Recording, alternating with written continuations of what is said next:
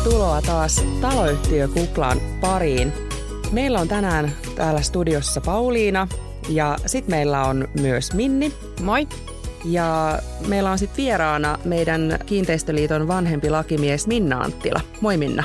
Moikka. Kerrotko Minna vähän, että, että mitä kaikkea teet meillä liitolla?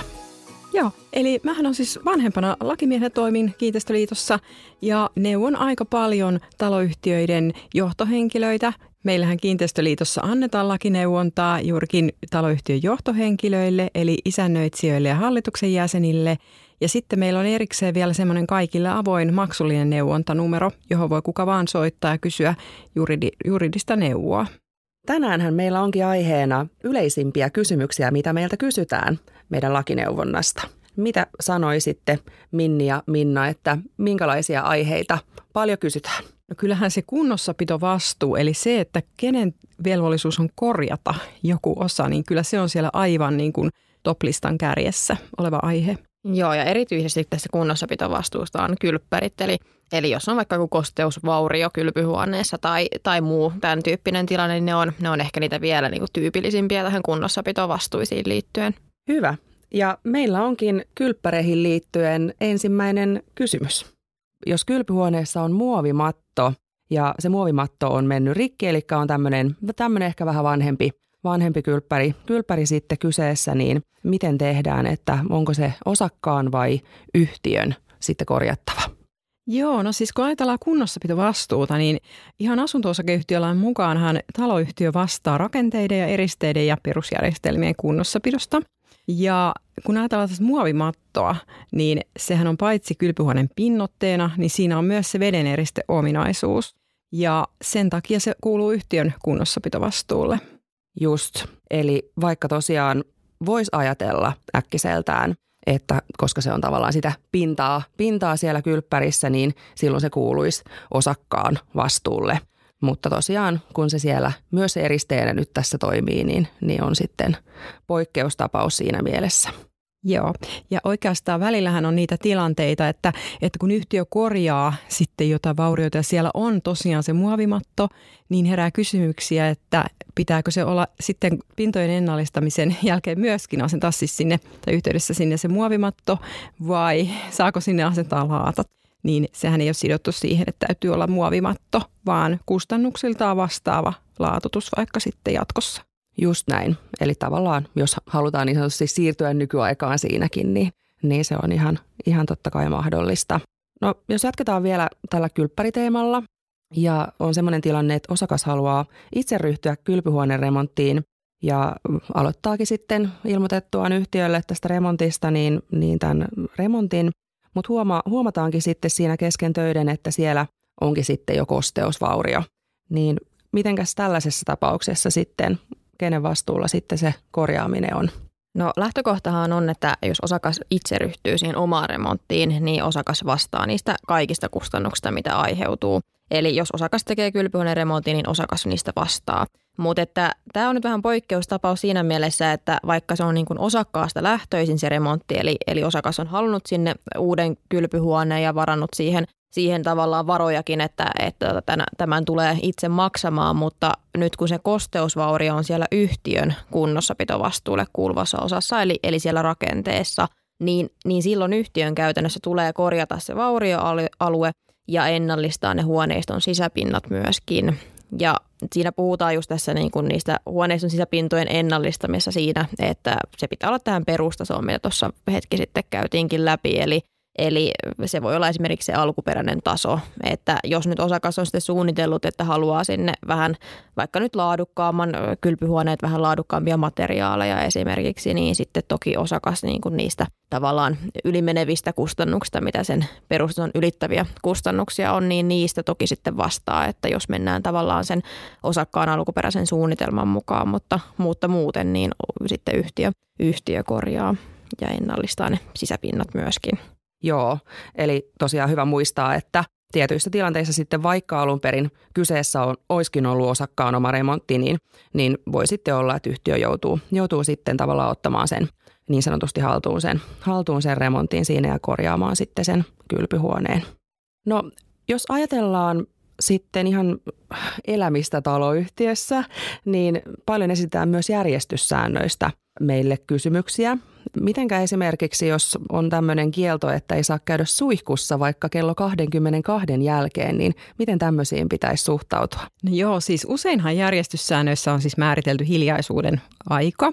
Eli just y- yleensä varmaan sieltä kello 22-7 tyyppisiä sä, sä, määräyksiä on järjestyssäännöissä, että silloin täytyy olla hiljaista. Ja hyvin usein törmää kuitenkin siihen ajatusmalliin, että suikussa käyntikin jopa olisi sitten kiellettyä. Mutta sitten kun ajatellaan niin tota, tarkemmin, niin suihkussa käyntihän on siis niin sanottua normaalia elämää, eli sitä taloyhtiö ei voi kieltää ja siihen on aika hankala järjestyssäännöilläkään sitten puuttua. Mutta tätä on kysytty kyllä ihan aika paljonkin.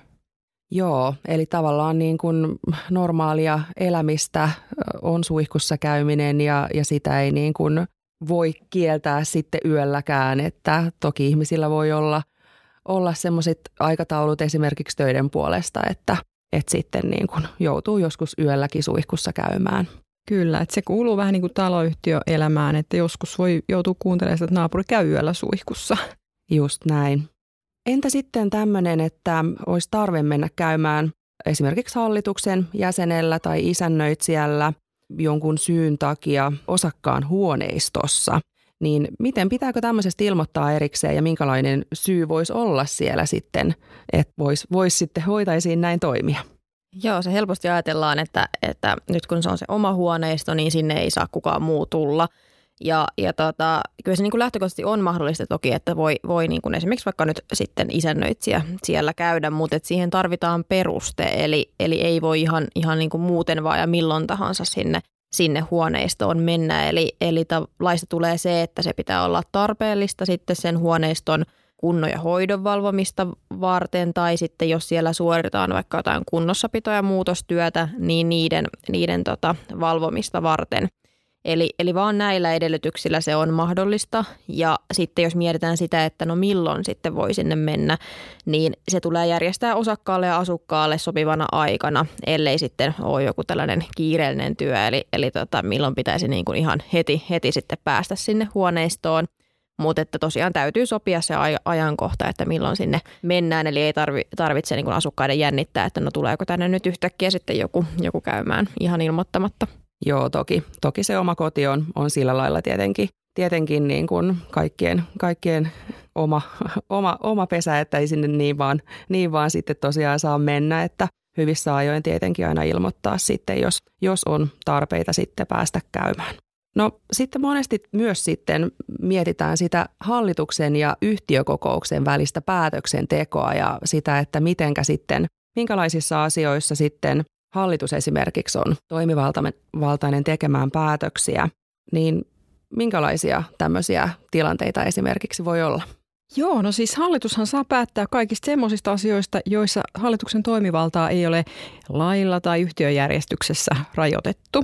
Ja Etenkin siis hallitushan saa tehdä päätöksiä esimerkiksi yhtiökokouksen, niin kuin semmoisissa asioissa, joissa yhtiökokous on va- hallituksen valtuuttanut päättämään ne asiat. Ja tämmöisiä asioita on esimerkiksi ihan korjausten tekeminen se vahvistetun talousarvion puitteissa.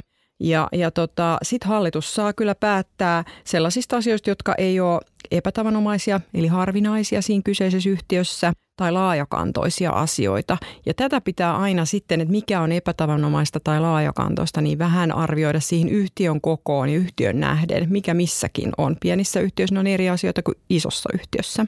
No sitten tota hallitus saa päättää sellaisistakin asioista, jotka ei vaikuta olennaisesti sen osakehuoneiston käyttämiseen tai osakkaiden maksuvelvollisuuteen. Eli heti jos on olennaista vaikutusta osakkaiden maksuvelvollisuuteen tai huoneiston käyttämiseen, niin sitten asia olisi vietävä yhtiökokoukseen. Ja kyllähän meillä on sellainen yleinen ohje, että tota, jos hallitus on epävarma siitä omasta toimivallastaan, eli saako hallitus päättää asiasta, tai sitten jos on kyse semmoisesta asiasta, jo etukäteen tiedetään, että, että se herättää tunteita siellä yhtiössä, niin sitten se suositus on, että asia viedään yhtiökokouksen päätettäväksi. Mutta toki sitten kiireelliset asiat, ihan siis valtuutuksesta, yhtiökokouksen valtuutuksesta tai talousarviosta riippumatta, jos tulee joku hätätilanne, niin hallituksenhan täytyy päättää, että jos ei sitten yhtiökokousta voida alkaa odottamaan, vaan täytyy toimia, ettei tule lisävahinkoja yhtiölle. Tämmöisiä olisi esimerkiksi putkivuodot. Joo, just näin. Eli tosiaan tapauskohtaisesti aina sitten täytyy miettiä sen kyseisen niin yhtiön kohdalla, että minkälainen tilanne sitten on. Ja, ja tietenkin sitten, että jos ei nyt ihan varma ole, ole siitä, että onko tämä nyt niin kuin hallituksen päätettävä asia, niin sitten tietenkin aina, aina voisin sinne yhtiökokoukselle sen asian viedä, niin, niin silloin ainakin sitten säästytään niin sanotusti semmoiselta jälkipuinnilta sitten, että yhtiökokous on sitä asian päättänyt. No sitten meiltä kysytään myös tosi usein tähän hallitustyöskentelyyn liittyen, että täytyykö sen hallituksen jäsenen olla, olla siellä yhtiössä osakkaana vai onko mahdollisesti sitten, sitten voiko sinne sitten tulla yhtiön ulkopuoleltakin hallitukseen?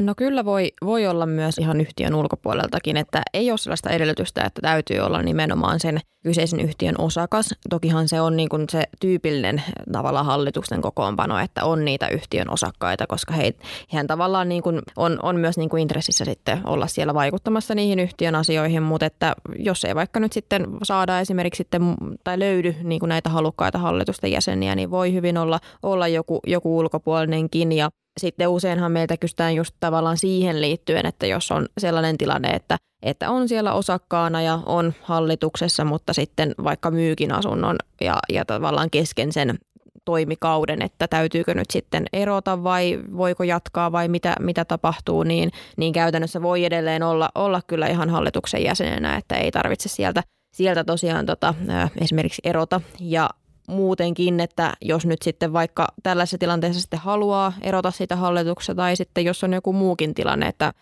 syystä tai toista niin kokee, että ei, ei se hallituksen, hallituksen jäsenen toimiminen olekaan ehkä se oma juttu, niin, niin voi hyvin erota ihan missä vaiheessa tahansa ja, ja siihen ei tarvitse mitään niin kuin perusteluja, että, että voi, voi myös sitten sen ihan tällaisen niin kuin kiireellisen eroilmoituksen tehdä tehdä ilmoittaa siitä hallitukselle, niin se on, se on kyllä ihan mahdollista myös muissakin tilanteissa. Kyllä, eli täysin vapaaehtoisuuteen perustuu, Joo, perustuu hallituksessa. Ja jos tosiaan sitten on, on niin miettimästä hallituksen jäsenyyttä, niin, niin tavallaan niin hyvä huomata just se, että ei tarvitse niin välttämättä olla sillä tavalla, että ei pääse sieltä sitten pois, jos ei se sitten tunnukaan omalta. Kyllä, just näin. Eli matalalla kynnyksellä voi hyvin, voi hyvin lähteä kokeilemaan. No taloyhtiössä sitten järjestetään usein talkoita. Ja nämä talkoot on myös sellainen asia, mitkä puhututtaa aika paljon ja, ja niistäkin, niistäkin esitetään kysymyksiä. Ja tietenkin sellainen kysymys, mikä mietityttää on, on, että täytyykö niihin talkoisiin osallistua, että voidaanko niihin velvoittaa osakkaita osallistumaan. Mitä Minna tähän sanoisit? Joo, tätähän aina tosiaan välillä kysytään ja tietysti ensin täytyy sanoa näin, että talkoothan on tietysti hyvä mahdollisuus tutustua naapureihin, jos ei, jos ei heitä tunne vielä. Mutta se kääntöpuoli on totta kai se, että kaikki, kaikilla ei välttämättä aina ole niin kuin mahdollisuutta elämässään tai sitten, sitten tota, halukkuutta osallistua ja, ja ketään hän ei voi talkoisiin pakottaa, koska talkootyöhän perustuu vapaaehtoisuuteen. Ja tosiaan on, on syystalkoita ja sitten talvitalkoita ja niin kuin esimerkiksi talvikunnossapitotöitäkin voidaan teettää, että osakkaat sopivat, että tehdään osakasvoimin eikä tilata sitä työtä mistään muualta. Samoin esimerkiksi joku aitojen maalaus tai sen tyyppiset työt. Niitähän on kaikenlaista, mitä taloyhtiössä voi, voi tulla. Ja tähän liittyy tietysti sekin, että välillä kysytään, että jos joku tai jotkut osakkaat eivät halua osallistua tai pysty osallistumaan talkoisiin, niin voiko heidän osuutensa työstä sitten niin jotenkin teettää muualla ja lähettää laskun heille, niin tämä ei, ei ole mahdollista. Sitten pitää miettiä vähän niitä muita ratkaisuja, mutta et ketään ei voida niin kuin pakottaa talkoisiin. Kyllä, eli täysin vapaaehtoisuuteen perustuvaa, perustuvaa ja tosiaan toi on hyvä pointti toi naapureihin tutustuminen, että, että sehän on tosi kiva, kiva tapahtuma. Sitten voi, voidaan siinä vaikka vähän ehkä grillata jotain tai, tai muuta. Et ihan niin kuin muissakin merkeissä kuin pelkästään työnteon merkeissä siinä, siinä on kiva, kiva sitten pari kertaa vuodessa kokoontua. No sitten yksi semmoinen asia, mikä nyt on ollut jo muutaman vuoden tässä pinnalla ja puhututtaa myös taloyhtiöissä on nämä sähköautot ja etenkin niiden lataaminen. miten voiko esimerkiksi asukas ladata hybridiautoaan taloyhtiön lämmitystolpasta ilman yhtiön lupaa? Mitä sanot Minni tähän? No joo, tämä on aika sen tyypillinen, mitä, mitä kysytään. Tai sitten on se tilanne, että osakas, vaikka nyt osakas tai asukas on jo ryhtynyt lataamaan ja sitten mietitään, no mitä tehdään. Mutta että kyllähän siihen taloyhtiön lupa tarvitaan. Eli, eli sitten yhtiön voi sen myös kieltää sitten tai, tai antaa sen luvan, mutta – mutta jos niin kun yhtiössä mietitään sitä, että no annetaanko sitten lupa sinne siihen lataukseen, niin, niin silloin kannattaa huomioida se, että ylipäätään jos siellä on vaan tällaiset lämpötolpat, niin niiden ne pistokkeet käytännössä sopii vaan, vaan tällaiseen tilapäiseen lataamiseen. Eli, eli ensin pitäisi selvittää sitten esimerkiksi joltain sähköalan ammattilaisen tekemällä kunnossapitotarkastuksella se, että onko se niistä lataaminen ylipäätään turvallista. Eli, eli se turvallisuuden selvittäminen on ihan alkuun se, että mistä pitäisi lähteä liikkeelle. Kyllä, eli tosiaan, tosiaan ei ihan automaattisesti voi, voi olettaa, että, että sinne vaan töpseli, töpselistä tota niin, niin lataamaan. Eli kyllä täytyy aina sitä turvallisuutta siinä ensin miettiä. Joo, just näin. No toinen yleinen aihe yhtiöissä on kameravalvonta ja tästä mietitään, mietitään sitten, että jos halutaan, halutaan asentaa niitä kameroita sinne yhtiöön, niin mitä tässä sitten tulisi ottaa huomioon? Joo, no siis tässähän on niin kuin vähän niin kuin kaksikin aspektia. Että ensimmäinen on tietysti se päätöksenteko, se kotirauhan suoja ja, ja ne, ne asiat ja toinen on se tietosuojapuoli. Eli jos ajatellaan tätä päätöksentekoa yhtiössä, niin huomioitavahan on sitten semmoinen, että ensinnäkin, että mitä aluetta sillä kameralla kuvataan. Eli, eli tota, kuvataanko sillä niin kuin jotain yhtiön roskakatosta vai ihan porraskäytävää esimerkiksi. Ja kotirauhan piiriinhän kuuluu asunnot ja huoneistopihat, eli semmoiset pihat, mitkä on vain jonkun tietyn osakkaan tai asukkaan käytössä, samoin kuin porraskäytävät kerrostaloissa. Ja tota, sitten semmoiset rakennukset, jotka ihan kiinteästi liittyy jonkun osakkaan käytettävissä olevaan piha-alueeseen, eli on olennainen osa pihaa. Niin tota, sellaisilla kotirauhan suojaamilla alueilla hän ei saa kuvata ilman osakkaan tai asukkaan lupaa. Ja sitten jos ajatellaan tämmöiseen vaikka porraskäytämään valvon, tallentavan valvontakameran tai ylipäänsäkään kameran asentamista, niin sehän edellyttää sitten kaikkien niiden asukkaiden ja osakkaiden suostumukset, kenen, kenen huoneistoja siellä on. Mutta että jos ne suostumukset saadaan, niin sitten toki voidaan päättää siitä kameran asentamisesta – ja sitten toinen on sitten muut kuin nämä kotirauhan suojaamat alueet. Nehän voi olla jotain yhtiön yhteistä piha-aluetta tai esimerkiksi roskakatosta, niistä kysytään jonkin verran, niin enemmistöpäätöksellä yhtiökokous voi sitten päättää valvontakameran asentamista vaikka sinne roskakatokselle sitten. Ja sitten se toinen puoli on se tietosuojapuoli. Eli täytyy ensin ajatella siellä yhtiössä, että miksi se kameravalvonta halutaan asentaa. Eli, eli tota, mikä on se syy. Ja tyypillisin syyhän on ilkivallan ja rikosten ennaltaehkäisy ja selvittäminen. Ja yleensähän tyypillisesti sitten se kamera on semmoinen, joka tallentaa tietoja. Ja kun se tallentaa, niin silloin on, puhutaan henkilötiedoista ja silloin tulee sovellettavaksi kaikki tietosuoja-asetuksen säännökset. Ja, ja tota, täytyy pystyä tosiaan yhtiössä perustelemaan se, että – että tota, miksi niitä tietoja tallennetaan, mihin tarkoitukseen niitä käytetään ja totta kai niin kun, sekin on ihan alustavia kysymyksiä, että tarvitaanko sitä kameraa vai ei. Ja täytyy määritellä niiden tietojen käsittelyä, säilytysaikaa, kuka saa katsoa niitä tietoja ja tietysti sitten tässä auttaa myös tietosuojaselosteen laatiminen sitten, eli osakkaitahan informoidaan tietosuojaselosteella. Just näin. Entä sitten tämmöinen, että jos osakas haluaa jonkun tietyn asian asialistalle yhtiökokoukseen, niin miten se sitten käytännössä tapahtuu ja mitä osakkaan täytyy, täytyy tehdä, jos on joku asia, minkä haluaa, että yhtiökokous käsittelisi? Joo, tässähän ollaan niin kuin usein just puhuttu siitä, että, että osakkaiden on, on hyvä olla aktiivisia, eli just saada sitten se vaikka joku asia sinne yhtiökokouksen käsiteltäväksi, niin – niin käytännössä laista tulee se, että, että se on ylipäätään yhtiökokoukselle kuuluva asia, minkä osakas sitten voi sinne yhtiökokoukseen tuota, tuoda tai pyytää, että se käsitellään siellä. Ja, ja sitä pitää vaatia kirjallisesti hallitukselta ja niin hyvissä ajoin, että se voidaan sisällyttää sinne yhtiökouskutsuun. Eli, eli tavallaan sitten siinä vaiheessa, kun kokouskutsut on jo tullut ja ajatellaan, että okei, että nyt tulikin mieleen joku asia, mikä olisi kiva tänne mukaan saada, niin sitten ollaan niin kuin jo vähän myöhässä. Eli, eli pitäisi hyvissä ajoin olla, olla liikkeellä.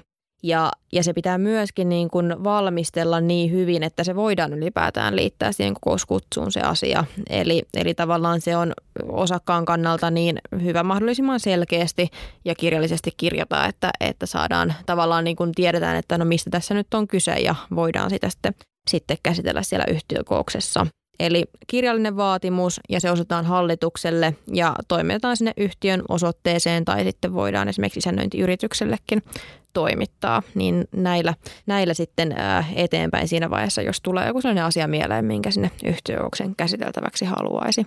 Joo, ja tosiaan sitten semmoinen, semmoinen asia, minkä yhtiökokous voi ylipäätään päättää, että ja, ja joku tietty, tietty asia, asia niin, niin se on, on myös hyvä pitää mielessä. Joo, kyllä, että, että siellä sitten on ainakin selkeästi se, että mitä, mitä halutaan, että käsitellään. Nyt on tullut iso tietopaketti ihan aika lailla laidasta laitaan näitä kysymyksiä, mitä meiltä usein tuolla lakineuvonnassakin kysytään. Ja kiitoksia paljon Minnalle, että oot ollut meillä vieraana tänään. Kiitos, oli kiva käydä täällä. Moi moi. Moi moi. Moi moi. Kiitos kun kuuntelit. Voit ottaa meidät seurantaan Instagramista, josta löydät meidät nimellä taloyhtiö Kupla alaviiva podcast. Seuraavassa jaksossa ollaan uuden aiheen parissa.